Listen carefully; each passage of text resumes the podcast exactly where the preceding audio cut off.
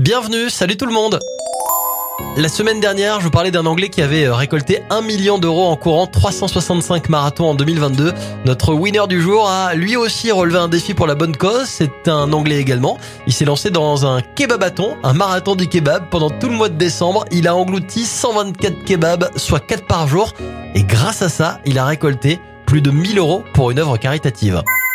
On enchaîne avec une idée audacieuse de chercheurs américains qui proposent de capter la vapeur émise par les océans pour la transformer en eau potable, une solution pour lutter contre les pénuries d'eau. Ces scientifiques ont déjà effectué des simulations dans 14 villes comme Los Angeles, Rome ou Tel Aviv. Cette méthode serait, selon eux, particulièrement efficace dans les régions chaudes où les ressources en eau sont déjà limitées.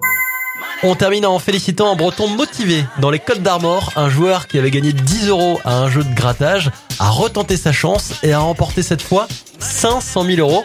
Comme quoi, l'entêtement, ça paye.